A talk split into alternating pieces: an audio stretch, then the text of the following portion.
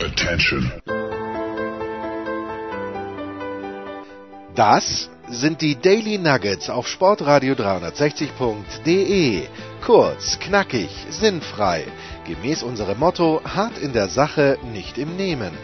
Heute mit dem Blick auf den US-Sport.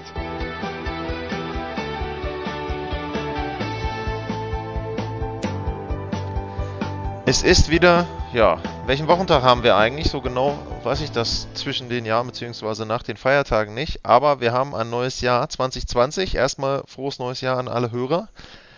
Und dann ein frohes neues Jahr an Cell und willkommen zum US-Sport Daily. Mal wieder nach langer, langer Zeit. Hallo Cell, wie geht's dir? Servus, y'all. Huckam, Lars. Yes, it was a long time. I want to wish you and your family Merry Christmas, Happy New Year, and to all of our listeners as well. So um, it's been a long time. It's a nice little break. Ja, und äh, ja, wir hoffen natürlich, dass ihr alle gut rübergekommen seid und einen guten Start hattet, hattet ins neue Jahr. Und ja, guten Start. Äh, einen äh, geldreichen Start gab es in der Free Agency mhm. der MLB. Oh, und äh, das ist so das erste Thema, was wir uns anschauen wollen. Und äh, ja, lass uns vielleicht gleich mal äh, mit den Teams anfangen, die dir so ein bisschen mhm. nahe liegen, aus den Städten, wo du mal gewohnt hast, wo du Connections zu hast. Und dann lass uns doch gleich mal anfangen mit den New York Mets. Ähm, tja, äh, was machst du aus der bisherigen Offseason der New York Mets? Ähm, Rick Porcello, Michael, wie, wie, wird er ausgesprochen? Wacker, ähm, ja, Brady Bragg, ähm, okay, Zach Wheeler ist weg. Äh, was hat dir gefallen, was hat dir nicht gefallen an der bisherigen Free Agency der New York Mets? Macht es die Mets besser? Uh that I don't know. I, I think that if um, if they were in a in the market for Garrett Cole yeah. or for uh, Mike Trout, someone a big name free agency, and and I know the Mets have done that before, and they've made themselves. Uh, they've they've uh, committed themselves to big salaries, big names, big salaries, and you know, being in New York, they're like that. Um, does it make the Mets better? I don't know. Um, it's all about will they be able to perform. Um, you know, there was that period in August where the Mets started getting like playing really, really well. They were the best team in the major leagues. I got into it um, and just kind of taught me a lesson that I should follow along from from opening day all the way. I mean, I really enjoyed watching all the highlights. Thanks to the Mets. The Mets are my first love, and so if they can play well, if they don't put themselves in a deep hole, with this new team, that's fine. But they didn't get Strasburg, they didn't get Cole. Uh, they got little pieces to kind of build a team. Maybe they're doing analytics. Maybe they're just trying to find these little pieces. Um, but it's about performing, and I just hope that they just don't put themselves in a big hole, so that when they do get hot, that they can get them because they were never they never got to first place or excuse me second place in the wild card standings. There were always one game. I, think if I remember, yeah, Lars, if you remember, there were like one games away, and all they had to do was win, and they just kept losing that one game. And then when they got swept by the Cubs and someone else, the Cubs and the I think also the Nats, but they got that they got lost six in a row. I gave up, and then I even wrote to you. I said, "How are they still in this? How are we still two games away?" Um, so it showed the Mets staying power, and I hope that no one gets there's no serious injury, just like with every other team. That they just have, but for the Mets, the last few years they've been putting themselves in a hole this year they weren't able to get over it, and so I hope I hope it works out. And you know we'll we'll see how um, spring training goes and see if the team um, responds. Tja, Garrett Cole hättest du gerne gehabt. Ja. Und er bleibt mhm. in der Stadt. Also ich meine, es ist im Grunde wie bei den Knicks und bei mhm. den äh, Nets. Ähm, du, äh, ja, ne, also es ist äh, Großraum New York. Ähm, Garrett Cole geht für neun Jahre und schlanke ja. 324 Millionen Dollar mhm. zu den New York Yankees. Und die haben natürlich auch ein ganz, ganz schlimmes Jahrzehnt hinter sich. Äh, ich weiß gar nicht, ist es das erste Jahrzehnt gewesen in der Geschichte der MLB, in dem sie nicht in der World Series gestanden haben. Auf jeden Fall warten sie schon ganz, ganz lange, seit 2009, jetzt mhm. auf eine Finalserie überhaupt. Ähm, also große Krise in New York, nicht mhm. nur bei den Mets. Ähm, wenn du dann den Vertrag siehst, neun Jahre, 324 Millionen, ähm, ja, die Frage nach der Berechtigung, glaubst du denn, dass sie den Vertrag irgendwann bereuen werden bei Cole oder äh, ist das genau so ein Spieler, der ihnen jetzt noch gefehlt hat? Ja. ähm, wo sie einen guten Pitcher jetzt haben, Starting Pitcher, und äh, jetzt können die Yankees eben dann äh, ja over the hump gehen, vielleicht auch kombiniert damit, dass die anderen nicht unbedingt besser geworden sind, gegen die sie dann spielen werden. If there was one team or two, I guess three teams that could, no, sorry, four teams that could afford him: Boston, New York, and the California teams, uh, the Angels and um, and Dodgers. the Dodgers. Yeah those were the teams that he was going to go to. That was clear. The Yankees and the, and the and the fit for the Yankees was perfect because yes, I think seeing how the Yankees played in in 17, 18 and 19 and seeing how they lost to the Astros and they were very close. I mean, if you saw that last series, I mean, maybe it's a good thing that the Astros didn't win. We'll get to that in a second the Yankees, every time those guys were up, Judge, uh, Gleyber, Torres, my God, I was like, please don't let the Yankees beat the. Come on, Astros, beat the Yankees. I mean, it's always nice to see the Yankees lose. It's just like it's always good to see the Dallas Cowboys lose. It's always good to see uh, the Washington National lose. Unfortunately, that didn't happen. But um, just don't know. But but I, I saw this team, and yes, it brings them over the hump because the one thing that they didn't have was that closeout pitcher. The Astros had have three of those pitchers, and the Cole has become the most dominant pitcher last year. Um, he didn't win the Cy Young, but he definitely was someone that if the Astros pitched him in Game Seven and won, maybe he might have stayed with the Astros. I think he was. You could see his face. He was like, "I'm fucking out of here." And um, and I know that look because I feel that I felt that way all of 2019, looking for new jobs. That you know what, I'm just so out of here. I'm sick and tired of it. And you saw that look on the face. I felt his pain. I felt his motivation. And so if he continues to pitch the way he does, and the Yankees continue to hit the way they do and develop talent like they do, I think that this brings them over the hump and they will go in the World Series. Like you said, it's a it's a kleine Krise or it's a grosse Krise on their part. You know, they're, they're, they're quick to remind you 27 World Series titles. They're quick to remind you that they're the Bronx Bombers. Um, they play like it. They should have um, been in the World Series um, the, the two of the last three years, if not all three years. And they have the team. They have the talent uh, they just needed pitching, and that was the one thing that was always missing. Is how do they? I mean, I've never heard of this before, and of course, this is a new baseball uh, culture of a bullpen game. I've never heard of that before, um, but now that I know what it is, the Yankees still need that closeout pitcher. That even if it's a bullpen game, which is what they say. If you go back to 2001, was the first time that I kind of saw that, where you start Schilling and you finish with Randy Johnson. You never thought about that, but you realize, holy shit, you can do that. So you think about it, the Dodgers thought that they were going to close out the game, close out the Nationals with Kershaw. That's what you want, and unfortunately, Kershaw is not is no longer a guy that can smoke it past you. But if the Yankees can get that Verlander, a Cole, um, a Strasburg, or even um, uh, okay, why is his name? Um, I'm losing his name uh, from the Nationals. Scherzer, someone to come in and finish the seventh and eighth and ninth with power and pitching and, and, and, and consistency, yes, Cole puts them over the hump. And I see the I say the Yankees are definitely in at least ALCS championship, the ALCS, and if not, definitely the World Series. Ja, und die Überleitung äh, machst mhm. du ja im Grunde heute selber. Also Gerrit Cole äh, von den Houston Astros. Ja. Dann zu den Yankees. Und ich habe es ja eben gesagt, die anderen sind nicht unbedingt besser geworden. Also du hast es ja eben erwähnt, dass den Yankees äh, äh, vor allem Pitching gefehlt hat. Äh, was machst du denn jetzt aus den Astros? Also fangen wir mal erstmal ja, mit dem oh. Sportlichen an, dass ein Spieler ja. jetzt fehlt, Garrett Cole. Ähm, ja, das wird schon ja. eine ziemliche Lücke reißen. Ähm, und wir können ja gleich noch zu dem Punkt kommen, was neben dem Sport da so abgeht im Moment schon, und um die Houston schon, Astros. Schon. Aber fangen wir mal sportlich an. Du hast jetzt gesagt, was er den Yankees bringt. Ähm, was fehlt denn jetzt den Astros und was können die denn vielleicht noch machen? Siehst du überhaupt noch eine Chance, dass sie den Kader ansatzweise wieder dann auf so ein Niveau bekommen wie letztes Jahr? Yeah, yeah, it's a big hole. It's it's it's a huge hole. Cole developed himself into a good player, but you know what? We thought about the same thing when they lost Dallas Keuchel, um, uh, when they lost a couple of free agencies. I think was it is it Lance McCullers, um, but they but they lost some people, um, and um, um, who was the pitcher? Sorry, they they faced a pitcher against the Royals. Um, I forget who it was that, that helped them win Game Seven against the Dodgers. Um, sorry, I should have prepared the name. But anyway, it, it, but that happens in a team. You're going to lose some pieces. Um, you know, the Nationals they lost Rendon.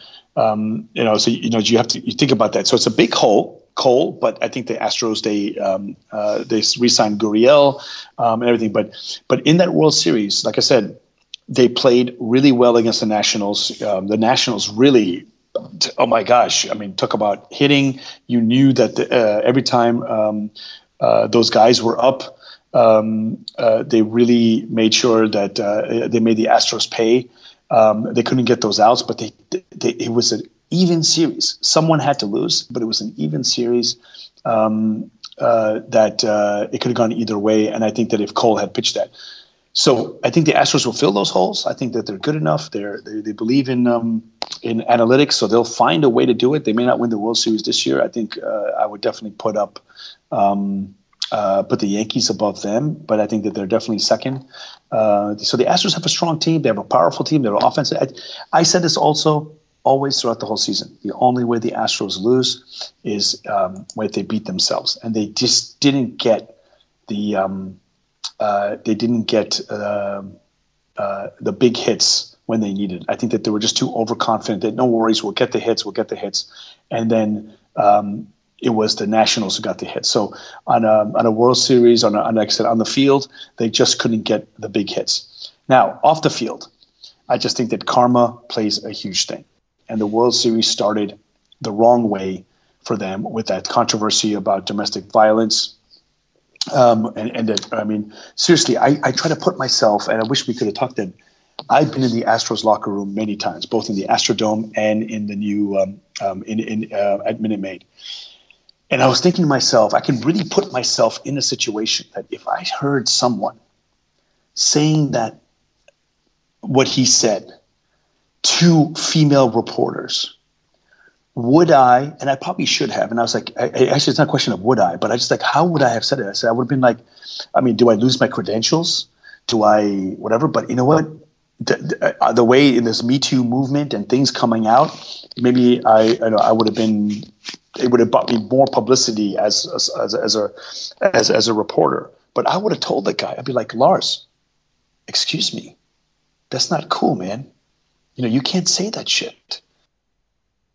And for him to say that, and in a way, what maybe what he could have said, if you can, is like, yes, it was. I mean, in, in, in, a, in a professional and in a in a proper way with microphones in his face, and say, we knew when we got him, we knew he came with a lot of baggage but we knew what he could do on the field. So yes, we're kind of glad we got him. We're going to help him through his uh, uh, his issues, but we're standing here today, going to the World Series because of him.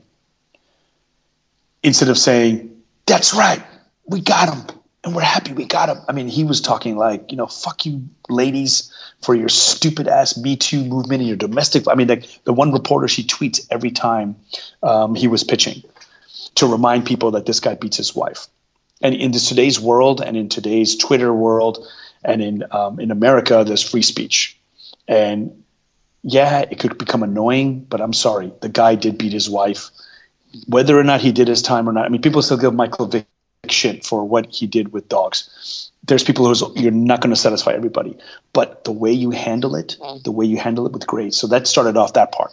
Then the whole the whole video. I mean, yeah. look at the look at the Patriots. They're getting caught every time. And I love how Bill Simmons says, "Yeah, yeah, let's let's find out how we can beat the Bengals." I mean, the Bengals are one in one in one in twelve when they played them, or whatever they were. It's like, do you really need to do that? What what are you doing? Maybe it helped them. Maybe it really did help them hit it, and maybe that's what happened. Was that maybe their confidence? Maybe this is you know that what really sucks is for the Astros because they lost the World Series and they could, and as I just mentioned, they couldn't get those big hits. Maybe that's exactly what happened. Think about all the times that Strasburg got out of an inning. Every time Scherzer got out of an inning.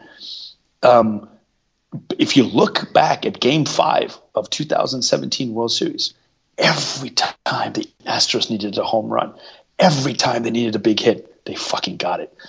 Did that help? Probably, maybe not, but we'll never know. Um, or we'll, we do know that because that came out, Well, yeah, we'll never know if that exactly helped them. We know they've got talent. We know they've got it. It's just like with steroids. Steroids doesn't help you with your baseball skills, but it definitely helps you recover. Does it help you hit a fastball out of the park? Um, if you know it's coming, no, because you should be able to hit a fastball. I mean, if you told me, Sal, I'm going to throw this fastball right down the middle of the plate, hit it out of the park, doesn't mean I'm going to hit it. But does it help? Does it give you a little bit of an edge? I think so. So, um, uh, so I think karma played a big role for the Astros, and they're going to have a lot to do with it.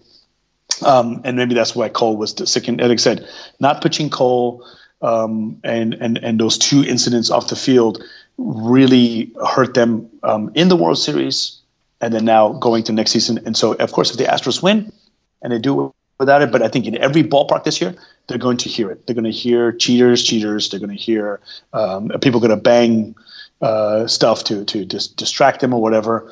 Um, but that's what you get, and especially what sucks is when you win, it brings that shit on you, and um, and they deserve it. And hopefully they will become more humble with it and do everything right with the MLB. I don't know, Lars. I haven't kept track. I mean, was there were there any at the end of the day any kind of suspensions or for, for or fines? Videos? Yeah. Um, there's um, there's a news report that the league is going through um, 76,000 emails and um, has talked yeah. to 60 witnesses, and they are still in an investigation. Is what from from what I've um, seen lately. Okay. So okay. yeah.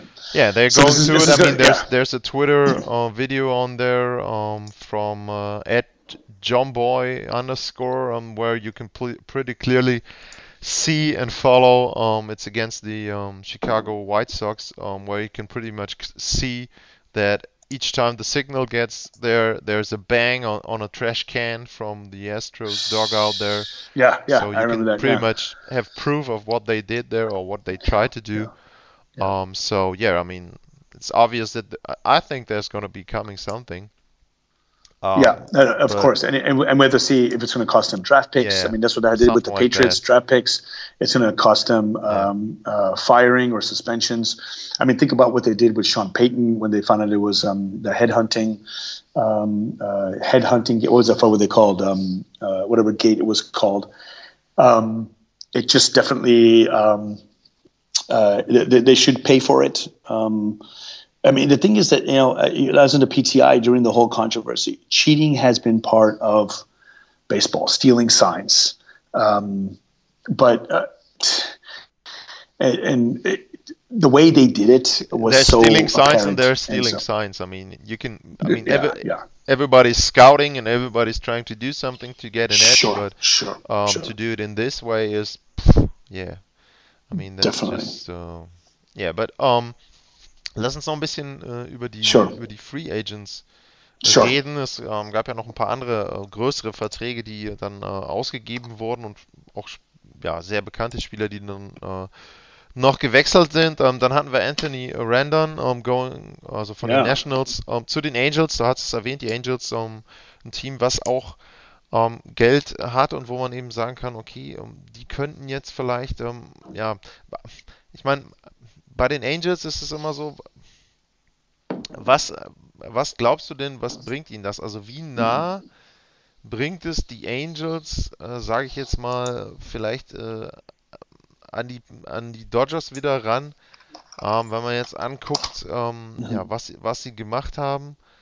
Ähm, ich meine, Randon, ähm, ja, vom, vom Champion jetzt zu ihnen gewechselt und sie haben mit Mike Trout ähm, vielleicht immer noch den besten Spieler der Liga ähm, mhm. in ihren Reihen. Die beiden zusammen, ist das was, wo du sagst, okay, das ist jetzt ein Chor, äh, auch mit anderen Spielern natürlich zusammen. Ähm, da können sie zumindest mal eine Playoff-Runde gewinnen. Ähm, wo ja. siehst du die Angels jetzt aktuell nach, nach der sure, Offseason? Sure.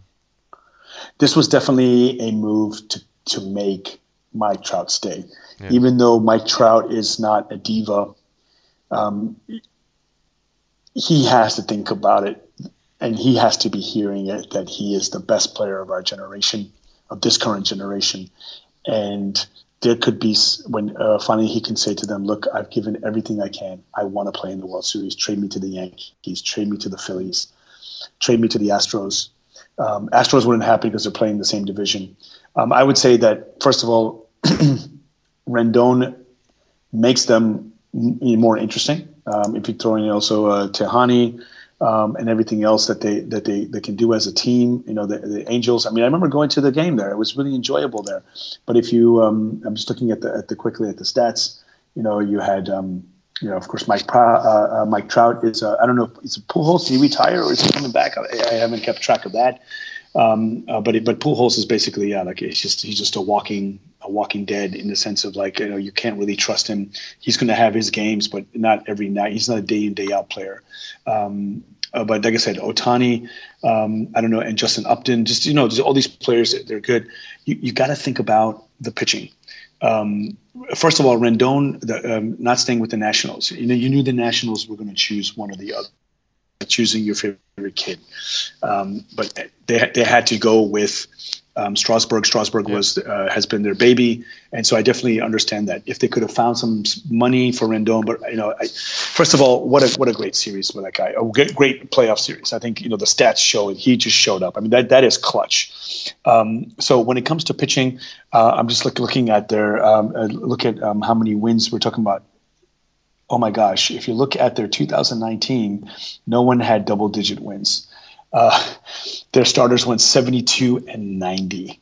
So um, even without looking at, I mean, the stats are just helping me, but even without looking at the stats, you can see that um, I think they're going to have to do what the Mets are doing: find some um, some some ways to get some wins from their starters, as well as um, um, a, a, good bullpen. Just get those right um, pieces to to try to get um, uh, some wins there.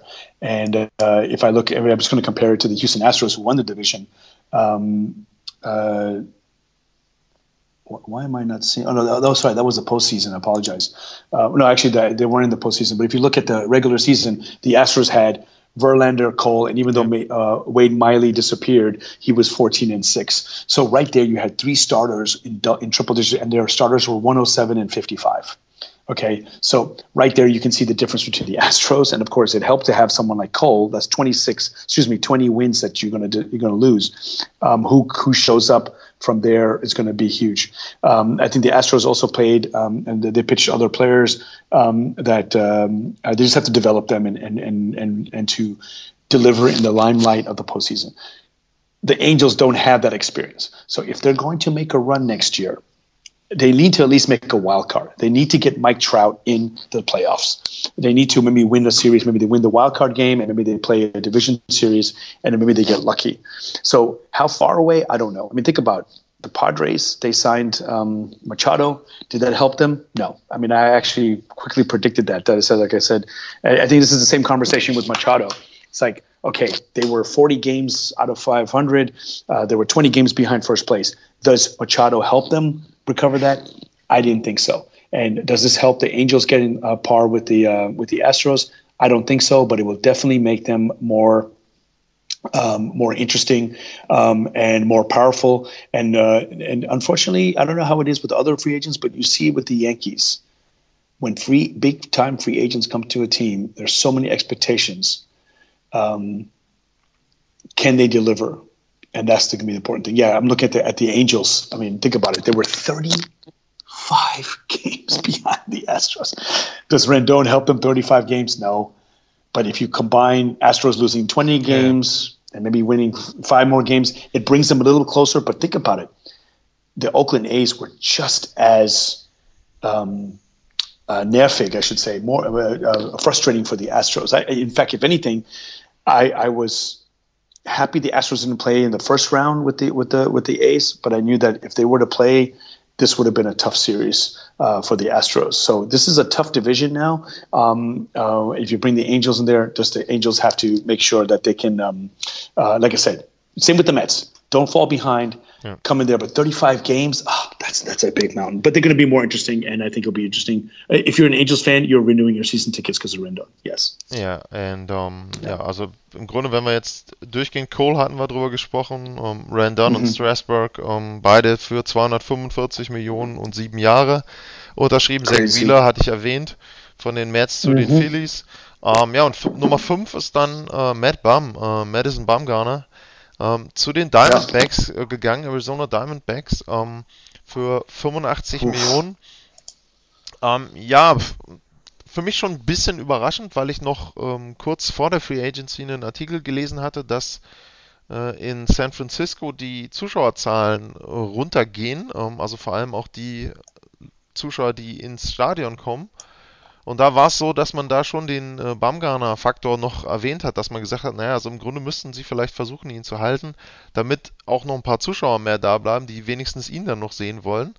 Ähm, also wird interessant äh, sein zu sehen, wie die Giants nächstes Jahr spielen und was sie dann auch an Interesse da kreieren können. Ähm, wobei man da ja sagen muss, ähm, bis auf, oder was heißt bis auf, im Grunde ist ja äh, Football gut und wenn wir nachher vielleicht noch über die NBA reden, werden wir wahrscheinlich nicht über die Warriors reden, weil die äh, grottenschlecht sind, was unter anderem auch an Verletzungen liegt. Ähm, mhm. Aber das wäre halt noch ein Punkt gewesen, dass sich die Giants da mit Bamgarner noch ähm, ja, einen prominenten Namen in ihren Reihen äh, halten. Was ja. hältst du davon, äh, Bamgarner jetzt zu den Diamondbacks? Ähm, ja, sagst du, er ist sowieso jetzt schon äh, jenseits seines Zenits, das bringt nicht mehr so viel. Wie siehst du den Move noch, wenn er das noch so, wenn wir den als letzten Free Agent ja. haben jetzt? Ja, ja. Um, bullshit. Um, when he says it's about winning, it's bullshit. The Diamondbacks were, I, I, just looked at the records, 85 and 77, and uh, the Giants were 75 and 85, 77 and 85. Okay, there was no difference. This is not about winning. And I'm looking at his his deal: six million next year, 19 million, then 23, and then 14 million in 2024. Um, he gets a hotel suite on the road, the right to block trades. What he wanted was he knew that he may end up being again. He saw Clayton Kershaw. Kershaw cannot pitch anymore. There's going to be a time when when Mad Bum is not going to be Mad Bum anymore. He's going to yeah, be giving. He's going to have a bet. I mean, Kershaw. Go ahead. He he won titles. Exactly, but he also sees that how quickly people can turn on you, even if you're baseball's winningest pitcher, like Kershaw. Kershaw Also bei Koscher ist es, glaube ich, äh, ja, du, also du hast recht, ja, aber ich sehe das sure. noch ein bisschen unterschiedlich, weil Kershaw halt dieses Problem hat mit dem Nicht-Gewinnen. So, das, ja, hast ja, ja, das agreed, hat Melbam ja nicht. Agreed. Ich meine, wenn man sich alleine an die eine Finalserie erinnert, also bitte, die hat er ja quasi alleine gewonnen. Exactly. Okay, that, that, but then, but then, okay. So, so what I'm saying is, if it's about winning, join the fucking Yankees, join the Phillies, join the Dodgers, join the Astros. Um, um, if you join the Angels, Angels get Rendon and Bumgarner, then what I just said the last five minutes about the Angels changes my whole tune. Bumgarner and Rendon means the Angels are going to win the West. But I cannot say that because there's no pitching. But Bumgarner Jones, the Arizona Cardinals were just as mediocre as uh, the Giants were last year. And you're right, he's won titles. So if he wants to continue, so he has, like I said, he's got, he's going to go in the Hall of Fame just based on the, what he did against the Royals, what he did in the World Series. He's won titles. I completely agree with you.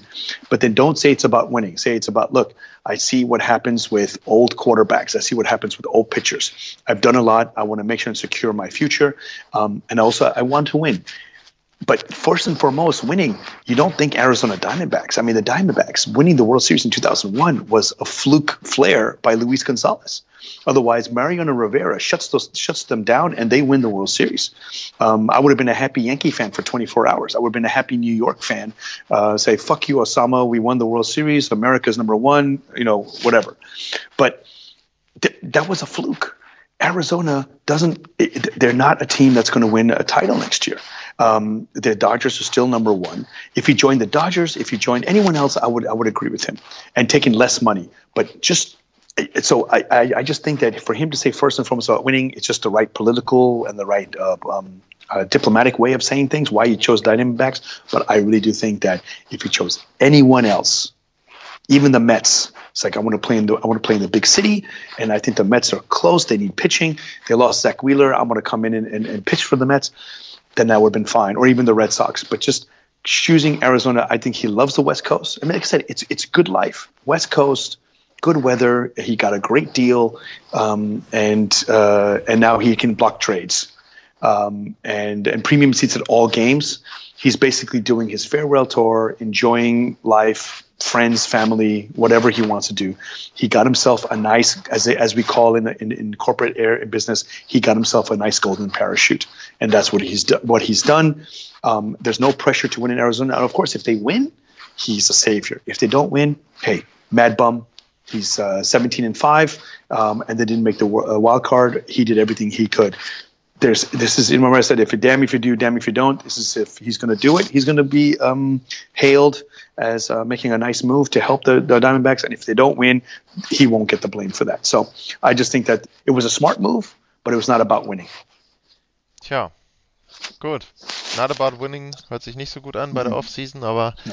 ja, gab noch einige andere Verträge, aber ich glaube, da werden wir dann auch eher in Richtung Frühjahr, ähm, sure. Spring, Spring Season Spring reingucken. Mhm. Also wir haben erstmal so die großen jetzt abgehandelt und dann machen wir einen kurzen Break und dann äh, wenden mhm. wir uns mal der NBA zu. Bis gleich.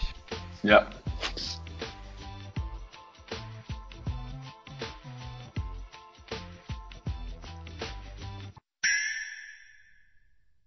Die Warriors, LeBron oder doch ein Überraschungsteam? Weiter geht es bei uns mit der National Basketball Association.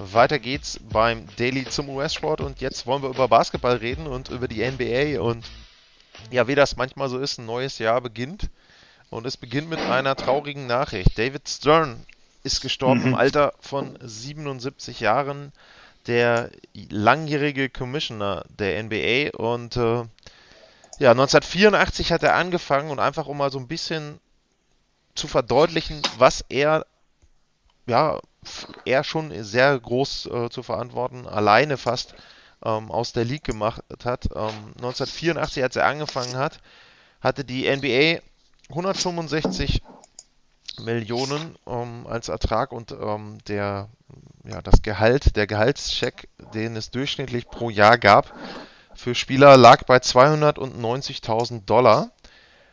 2013, als er zurückgetreten ist und ähm, das Ganze an Adam Silver übergeben hat, war der Umsatz 5,5 Milliarden und das durchschnittliche Gehalt liegt oder lag 2013 bei 5,7 Millionen Dollar. Also man kann sich da ungefähr so ein bisschen ausrechnen, ja, wie er das dort vervielfacht hat, die Einnahmen und eben dann auch die Gehälter der Spieler. Äh, ja, David Stern ich habe so ein bisschen gesagt, bei mir war das so, damals in meiner Jugend, dieser Ball, der NBA-Ball, auch die Replika-Bälle, die verschiedenen Versionen, die es da gab, da stand immer drauf, äh, bei Commissioner David Stern, da war immer dieses kleine Autogramm sozusagen mit drauf, das war schon irgendwie was Besonderes. Äh, und er stand auch so ein bisschen mit für die Liga, also mehr noch äh, in gewissen Bereichen, finde ich, als andere Commissioner, auch bei anderen Ligen. Und ähm, ja, David Stern ist sicherlich jemand, der sehr viel für den Basketball gemacht hat. Man hört aber auch ein paar negative mhm. Stimmen. Wie erinnerst du dich denn so ja. an David Stern? Also was ist das, wenn du so ein paar Key Facts hast, was ist bei dir hängen geblieben bei ihm? The fact that I'm living in Germany on a German language podcast talking about the NBA, the fact that I'm covering the BBL, the fact that I talk about the dream team and the effect on European basketball and international basketball. It all points to David Stern um, for me. Um, when it comes to the internationalization of the game, he it definitely happened under his steward. Maybe he might have been against it. Maybe he had to listen to everything. But end of the day, he had to make the decision. And you know, it would be nice for me to maybe have a conversation with Tim uh, Tim Frank, former Houston Rockets PR guy, and now he's the the head press guy. And I, I, should, I should I should reach out to him because I'm sure he worked with him, and he's got some nice some nice insight. You know, it'd be, it'd be good if uh, Lars and you and I do go to New York and meet with him. But I, I can imagine that he can give us some great insight on on way David Stern thought. But let's just talk about the results as a fan, because that's when I grew up. I mean, the NBA. Think about it. When I forget moving to Germany, when I moved from New York in 1988, I really loved the fact that when the Knicks were on TNT or TBS. Actually, I don't know if they're on TBS, but definitely on TNT. And then an NBA on uh, the NBA on NBC on Sunday. Living in Houston at that time, we didn't think that was possible. It's like the only way if you live in Houston, you're watching the Rockets and the Astros, and if you're living in Seattle, you're watching the Sonics and the Mariners. The way that sports and television grew, the NBA and the NFL and the Major and Major League Baseball and the EPL as you read the article in, in, in the Ringer about you know these leagues became that way, and it happened under his stewardship. So he definitely helped get them where they need to go. And if you look at where they were at the beginning, you know, you, you mentioned it, but of course, if people don't know, it's like the NBA was not on television. The finals were. Yeah. I mean, I was I was able to watch the. I mean, I know this is technology, but I was able to watch Golden State and Cleveland on a flight back in June from Los Angeles live on an airplane, on a fucking airplane. And people in 1979 had to wait till 11 p.m. to watch those finals. Ridiculous. So, um, who do you give that um, that uh, who do you give that credit to? And you have to give it to the guy who says, "Go ahead and do it." And you think about the internationalization of the game, the development of the game, and so on and so forth. For me, it's a little bit tarnished about what's going on or what has happened um, uh, what happened, and of course, it's being drug up more and more, is the Seattle Supersonics. So a team that won a title in the city, had rabid fans, uh, meant so much to the city, to to basketball in itself. Um, to lose that, and Stern could have said no. Howard Schultz, the Starbucks. That's why I don't go to Starbucks anymore. I mean, people say, "God, man, you're Sal, let it go." I said, "No, I can't let it go." I do not go to, I mean, unless Starbucks is the only place I can get a cup of coffee or a hot chocolate and something to eat, I am not going to there. I'm going to help local businesses and I'll go to McDonald's, McCafe if I have to. Um, by the way, by the way, producer, you can go to them and say, yeah, look, hey, Sal's preferred coffee is McCafe over Starbucks. But when I tell people that, they're like, dude, I had no idea, man, dude, you're, you know, I mean, I'm passionate about that if he said Howard Schultz, Howard, you're not selling it to them. Sell it to one of the uh, rich Microsoft millionaires or Boeing millionaires, billionaires, whatever, um, and keep this team in Seattle. To sell it to, I, I mean, I, am sure I'll be interested to find out how all the dealing went. But for me, it was clear: selling it to Clay Bennett, selling it to a guy that was not from Seattle, and seeing how during those 90s and uh, and the early 2000s when uh, owners were buying teams to move them around to their hometown. This was clear that they were good. He was going to give uh, um, Seattle a ultimatum, and it was definitely going to move it to Oklahoma City. I mean, that's that's the stupidest thing in the world. I don't need an MBA. I don't need to be a lawyer um, like David Stern was. Obviously, he made some deals, and there were some back back office deals, whatever. So that is tarnished a little bit. But again, let's look at the big picture did he make money for the owners? Yes. Did he make money for the players? Yes. Is the NBA one of the top four leagues in the world, an international name? Yes. Um, the fact that China can shut down everything because one GM says free Hong Kong that goes to show that the NBA is powerful, that they have influence over everything. And oh yeah, and they got rid of a couple of preseason games. Boo, boo the fucking who. But the Chinese should know that uh, the NBA is a moneymaker for them as well. So they're not gonna they're not gonna they're not gonna lose it. They're not gonna cut all ties. So. Um, that's the way I think about Howard, uh, Howard Stern, about David Stern when it comes to the NBA. And like I said, the, one of the reasons why sports has become international, and I'm able to be talking about it here in Germany. You can say that he was part of that, and and and he was definitely an influence in my life from the time I got into sports and as a sports fan. Ja, und um, du hast es ja eben erwähnt, die äh, Supersonics, auch da gibt es dann eben so ja, bittersweet ähm, Geschichten. Also mhm. bei, als die Kings ähm, von den Maloof Brothers verkauft werden sollten, hat er im Grunde dann auch organisiert, dass sie in Sacramento bleiben Steve Barmer wollte die kaufen und dann eben nach ähm, Seattle holen. Das passierte nicht. So, es ist jetzt natürlich für die Fans in Seattle nicht so besonders toll gewesen. Auf der anderen Seite gab es danach dann aber den großen Kauf von Barmer und den LA Clippers, die für 2 Milliarden, die Houston Rockets ähm, knapp 3 Milliarden. Also die Teams sind einfach auch wertvoller geworden unter seinem Regime. Ähm, vielleicht auch dann eher cleveres ähm, ja, Expansion äh, Managing, was er gehabt hat. Gut, ein paar Geschichten waren halt, ja, die erste Version der Hornets, ähm, New Orleans, das waren eben Geschichten, die nicht ganz so gelaufen sind, aber auch da, ähm, ja, er war halt eben jemand, der seine Meinung hatte. New Orleans ist auch noch ein ganz gutes Stichwort, wenn man noch überlegt, ähm, damals die, der Trade von Chris Paul zu den Lakers, den er dann eben auch verhindert mhm. hat, wo er dann eben auch keine Angst vor großen Namen hatte. Ich meine, das muss man auch erstmal machen als Commissioner, den Lakers vielleicht der ja, größten oder mächtigsten Franchise vielleicht in der NBA, um, neben den äh, Knicks, aber auf jeden Fall einer der erfolgreichsten Franchises, ähm, denen zu widersprechen. Naja, ich meine jetzt einfach von der, von der Marktmacht her, also die Knicks nicht vom, vom Erfolg her, aber von der Marktmacht ist Los Angeles und äh, New York ja durchaus vergleichbar. Und ähm, ja, David Stern war also jemand, der einen sehr, sehr starken Willen hatte, hat an vielen Stellen geholfen, manchmal eben nicht, aber auf jeden Fall jemand, ohne den der Basketball weltweit ähm, nicht so wäre heutzutage, wie er ist. Und, und du hast es ja gesagt, diese Trickle-Effekt ähm, runter bis zur BBL, ich sage jetzt auch noch weiter, bis zu anderen Ligen auch. Ähm, bis auf den Freiplatz ja. im Prinzip, den äh, hat man David Stern auch in vielen Bereichen zu verdanken.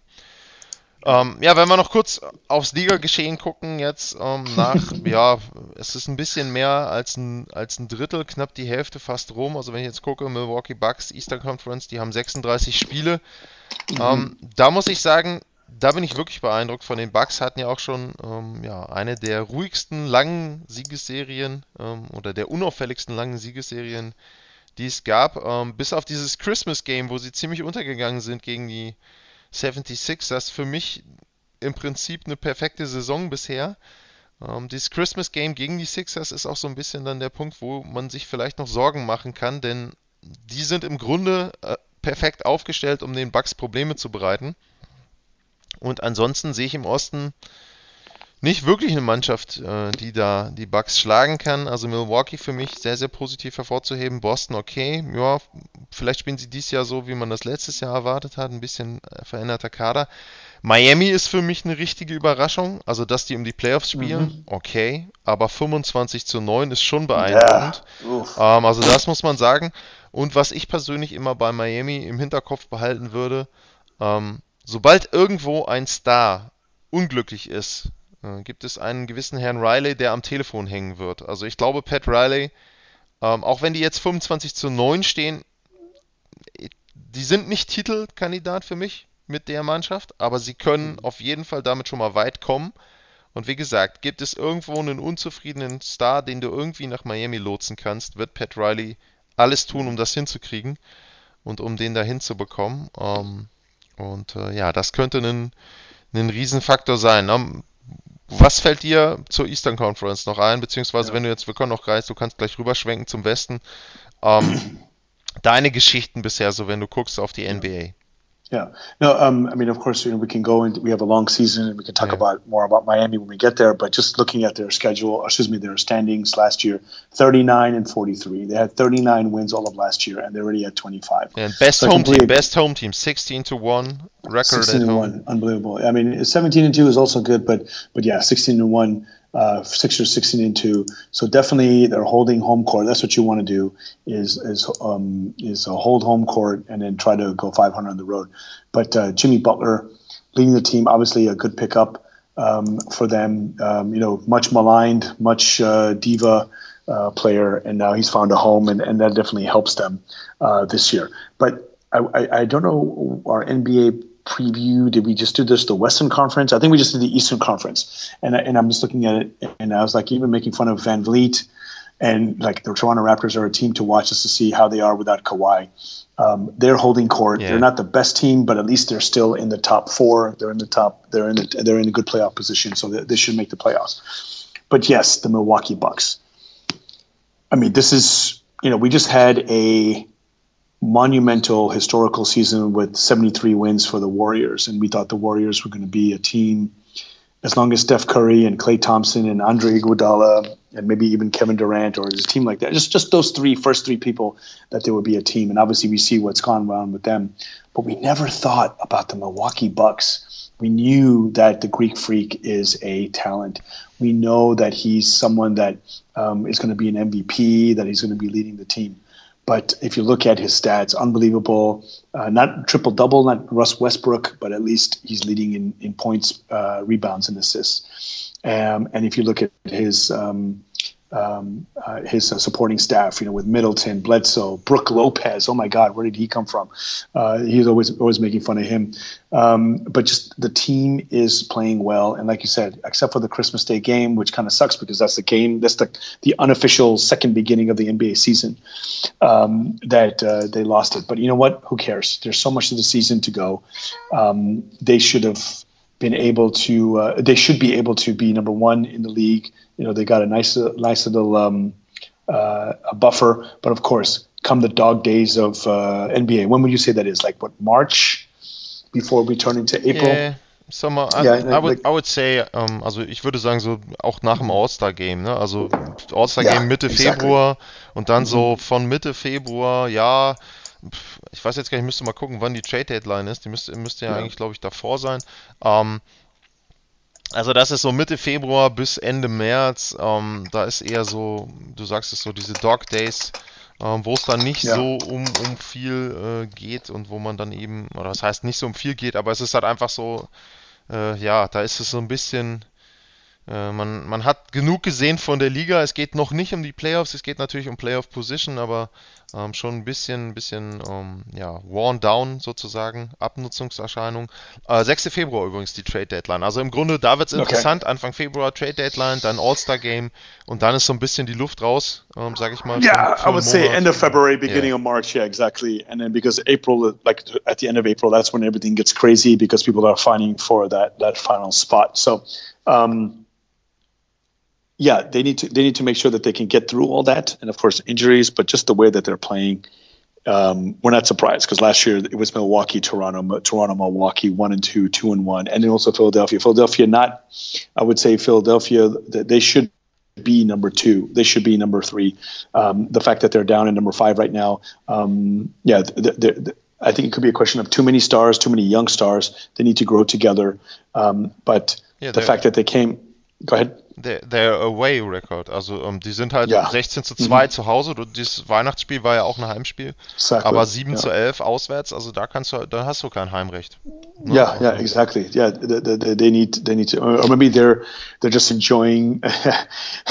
I saw a Family Guy the other day where uh, they made fun of NBA stars on the road, and you know that's that's all very um, uh, a cliched, but just very a stereotypical, very known what NBA stars do on the road.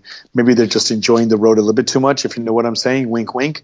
Um, but uh, they need to get they need to figure that out because if you don't play well on the road, if that's your weakness, as uh, I think also back to Bill Simmons, he, he says that's, that's the kind of stuff that will come back and haunt you. If it's free throw shooting, if it's three point shooting, it will rear its ugly head at the wrong time. And if Philadelphia does not get home court advantage um, by the playoffs, they will definitely lose the first uh, in the first round um, if they're five or below. So they need to fix it out. But like I said, there's plenty of time in the season. I'm glad that we pre- we we previewed the West. I mean, sorry, the East, and we didn't do the West. Um, we can probably talk about it briefly now, but um, it's good for me to see all these teams, the the teams that we kind of talked about as in terms of watching watching them as we go into the season.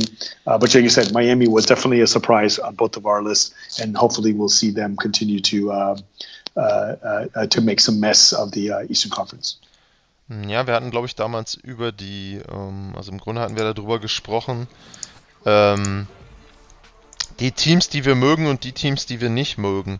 Ähm, also im, im Westen. Ähm, ja, im Osten, was ich noch erwähnen muss, ähm, Charlotte Hornets für mich auch eine riesen Überraschung. Die hatte ich als Team ähm, genannt, was für mich eine sehr, sehr schlechte Offseason hatte. Da bin ich bisher mhm. sehr, sehr überrascht von. Also Kudos da nach Charlotte. Ähm, ja, wenn wir in den Westen gucken, natürlich die üblichen Verdächtigen. Lakers 27-7, auch ein bisschen besser, als ich gedacht habe. Mhm. Ähm, Denver, ja. wirklich wieder gut dieses Jahr. Die Clippers mit ihrem Load Management mhm. Ähm, auch vorne mit dabei. Ja, und dann gehen wir, äh, gehen wir nach Houston. Also ich meine, dein, eine deiner Städte, eins deiner Teams, ja, ähm, die Rockets. Ähm, ja, was machst du bisher aus der ersten Saison von Russell Westbrook? Also wenn ich, wenn ich halt gucke, äh, ich habe mir gerade mal die Statistikseite nochmal aufgemacht. Ähm, ja, die Dreierquote liegt bei 23 Prozent ähm, bei ihm, äh, was jetzt an sich nicht so schlimm wäre, wenn er nicht fünf Stück pro Spiel werfen würde. Ähm, also das ist schon, hm, ja, Ja. Ähm, auf der anderen Seite, wenn man dann guckt, ähm, James Harden 38 Punkte ähm, im Schnitt, also ja. nochmal mehr ja, als crazy. er letztes Jahr hatte. Ähm, ja, ich stelle jetzt eine ketzerische Frage. Ist das Basketball, mit dem du außer in der Regular Season irgendwas gewinnen kannst? Ja. Actually, we talk about one of my stats. I, uh, one of my cities. Um, I'm surprised. I just saw before you switched away from the east to the west that you mentioned about the Knicks winning three in a row. I didn't want to, to mention the Knicks because we all know that uh, Giannis is no. going to come to them in two years. So yeah, exactly. And then and then they have ten wins. I was like, that's to me the biggest surprise, more than Miami's 25 wins. But anyway. Um, well, okay, let's let's take it in two parts. Number one, Russell Westbrook. The fact that he has 24 points, okay, we know he can do that. The fact that he only has eight rebounds, we know that he was um, and seven assists. We know that he was averaging triple double. Being on the Rockets, he doesn't have to do much. That is a Madison Bumgarner move if you want to talk about winning. If Russell Westbrook went to Sacramento and said it's all about winning, that's bullshit. Um, uh, if he went to Houston which would be similar if Mad Bum went to, like I said, Philadelphia or any of those teams that are like Houston, the Rockets, uh, to win, then then that makes sense to me. So Russell Westbrook was all about winning. He he swallowed his ego, swallowed his pride, and joined his former colleague, his former teammate, to to try to win in Houston because Houston needed one or two pieces um, to try to get over the Golden State Warriors. Obviously, the Golden State's not there, but now if they're going to battle against the Lakers, they're going to need um, offense and they're going to need uh, shooting.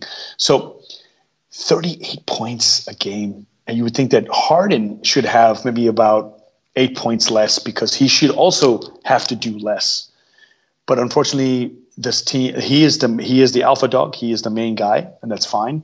Um, if you think about, like I said, um, uh, Giannis scoring 30 points and and look at their record. So obviously, Harden, even when he does a lot of things, it's still not enough. So to answer your question, is this how you win a regular season? Obviously not. When you think about uh, the Lakers, with 27 wins, and the Rockets uh, only four games behind, but um, it hasn't been that breakout season where Harden is and, and the Rockets are winning easily. Um, so I would say that it's going to be a struggle for them um, especially with uh, how loaded the West is. You know, if the Rockets, if everything, let's just say the playoffs started today, I know it's really, really early, they would play the Lakers um, in the second round. Um, and I mean, they would, no, sorry, they would play the Mavericks first in the first round and then play the Lakers. That's that's really a tough road, those first two rounds. They, they're so, not going to make it out of the Mavericks. Yeah, exactly. And the way the Mavericks are playing, um, uh, it, it, it's it's going to be tough. But and and and, and honestly, uh, not the but, but the thing is that even if they have a winning record, we know that they have a tough time in the playoffs, and so it's going to. Ha- it's there's no there's no easy road in the West, um, and the Rockets make it tough for themselves because if something blows up, it's going to be if, all you have to do is stop it Harden. Yeah. Um, and and and then if Russ steps up, I don't know. Russ hasn't proven to us, like you said, Kershaw hasn't won anything. Russ hasn't won anything. So um, uh, whereas um, and, and Harden hasn't won anything either. Uh, they all came close. Uh, so it's it's you said it's it's early to tell, but it hasn't been easy for the Rockets winning. It hasn't been easy for um, Harden, and if Harden has to score 40 points a game just for them to be 23 and 11, yeah, gonna be tough. Also und genau und eine Statistik zum mhm. Abschluss des NBA-Segments, wo man im Prinzip deutlich sehen kann, was das Problem der Rockets ist. Ähm, James Harden spielt 37,5 Minuten, Russell Westbrook mhm. spielt 35,3 Minuten. Wenn ich das vergleiche ja. mit den anderen Teams im Westen, ähm, fangen wir mal an mit denen, die noch ähnlich sind ähm, bei den Lakers, also Harden 35,3. Bei den mhm. Lakers sind Davis und, und LeBron James 35,2 und 35,1. Das ist auch noch relativ viel. Wenn du dann aber weiter guckst, zum Beispiel ähm, Nikola Jokic spielt 31 Minuten pro Spiel. Uh, Kawhi mhm. Leonard 31,7, Paul mhm. George 30,9. Mhm. Also die liegen alle fünf Minuten ungefähr wenn man jetzt von den Lakers absieht, unter dem, was Harden und Westbrook spielen. Und da sehe ich schon einen Unterschied, der, der dann am Ende in den Playoffs einfach vielleicht auch die entscheidenden Körner ähm, ja, übrig lässt, wenn du eben die fünf Minuten oder von mir aus die drei, vier Minuten weniger spielst. Bei den Rockets mhm. ist es eben so, sie haben dann nicht It's gonna add up. Tiefe. Ja, mhm. genau. Und es ist ja im Grunde ist es ja jedes Jahr das gleiche Problem in den Playoffs, wenn es knapp wird spielt er nicht oder er spielt schlecht, James Harden. Und das ist halt, ja, ja. ja da sollte man. Well, maybe you can coin the term as you said, the, the Clippers are in their load management. Yeah. This is load this is load maximization. Okay, aber, äh, ich meine, es muss, es muss ja nicht so extrem sein. Also 30 Minuten ja. muss es nicht sein. Aber ich sage jetzt mal, wenn du ihm zum Beispiel nur 35 Minuten spielen lässt, hast du drei Minuten pro mhm. Spiel. Das addiert sich dann am Ende. Aber gut, ähm, wollen wir mal gucken. Äh, was Houston diese Saison äh, dort abliefern kann. Ähm, definitiv. No, I, th I, think it's I think it's definitely the Lakers season Lakers, Clippers, and yeah. Uh, Lakers, Clippers, and then also if you think about, um, uh, as you said, the Mavericks. Um, there's there's yeah. too many stories. There's too many stories, good stories um, going on. As you mentioned, also the Nuggets. Um, it's just one of those things where, um, and what's really interesting to me is that how. Um, uh, the San Antonio Spurs are still hanging around at 14 and 19 in the eighth spot. But still, it's a tough conference. It's always been a tough conference. There's just too many stories um, uh, that um, will make um, the Rockets' road tougher. And I think right now, if you have Davis, if you have LeBron James, second leading scorer on his own team, and you've got the best record in the West, that is dangerous. If LeBron gets his rest, I think isn't he, is he also doing uh, load management as yeah, well? You know, taking no, time off, yeah. Yeah. So I mean, I mean, he's able to go to see his son play um, uh, um, um, high school basketball. So he's enjoying his life. This, I mean, if anything, he's doing it the right way. He moved here for family. He did moved there for his post basketball career, and he's he, he's not going to be one of those um, aging stars who said he wished he'd spend more time with his kids. He's doing that. He's building his legacy. He's enjoying it, and he's winning. So last year is proving to be a fluke. They got the right team, the right piece with Anthony Davis, and and uh, let's see how the, the playoffs go from there. Okay, dann war das erstmal unser ja, erstes Segment in diesem Jahr zur NBA mhm. und dann kommen wir gleich noch zurück mit unseren Mitarbeitern. Ja, was du möchtest. Du kannst des Jahres, der Woche, sure. äh, was auch immer, erste Woche, freie Auswahl. Bis gleich. Thank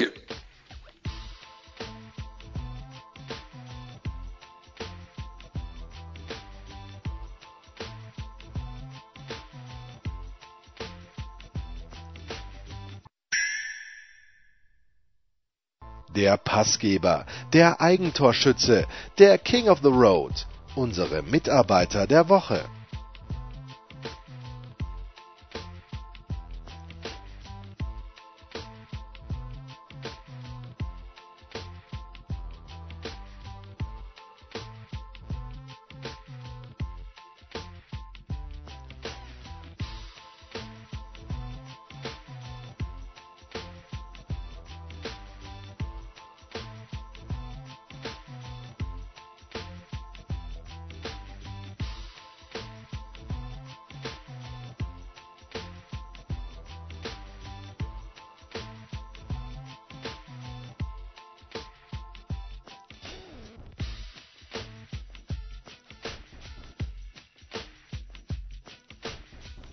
Tja, und weiter geht's. Letzter Teil vom US-Sport Daily bei Sportradio 360 und wir fangen an mit unseren Teams, Mitarbeiterinnen der, des, Woche, Jahr, was auch immer du möchtest. Um, oh. Sell. Feuer frei. Yeah, I mean, yeah, I mean, I, I, know that we already talked about it, but yeah, David Stern definitely Mitarbeiter der, um, uh, der Woche uh, in Memoriam.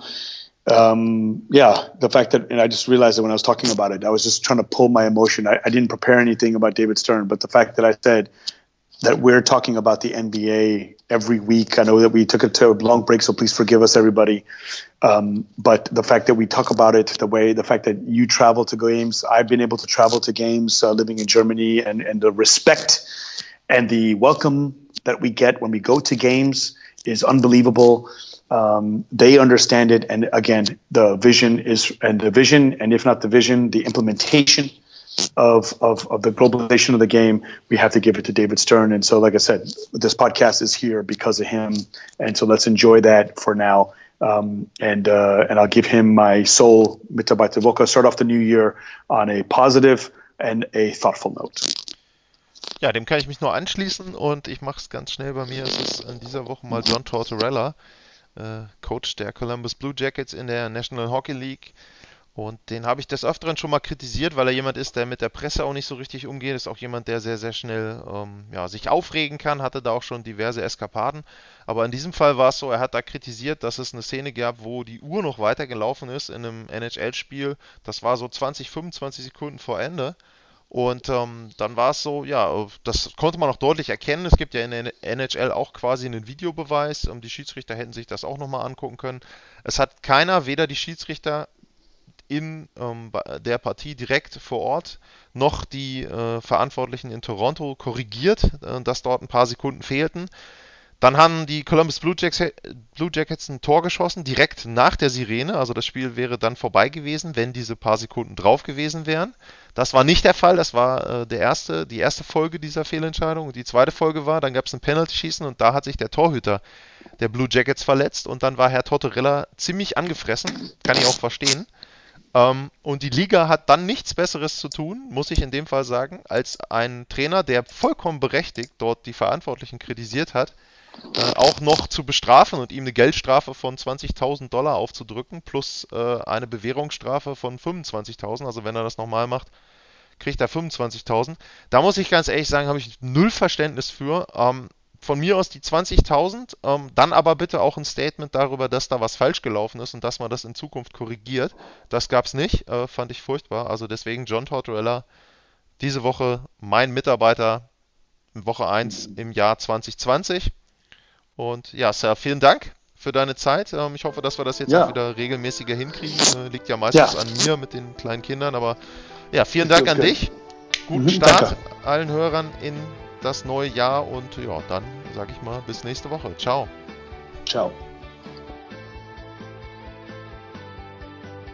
Das waren die Daily Nuggets auf Sportradio 360.de. Versäumen Sie nicht alle anderen Podcasts aus unserer sympathischen Familienwerkstatt. Schon gar nicht die Big Show. Jeden Donnerstag neu.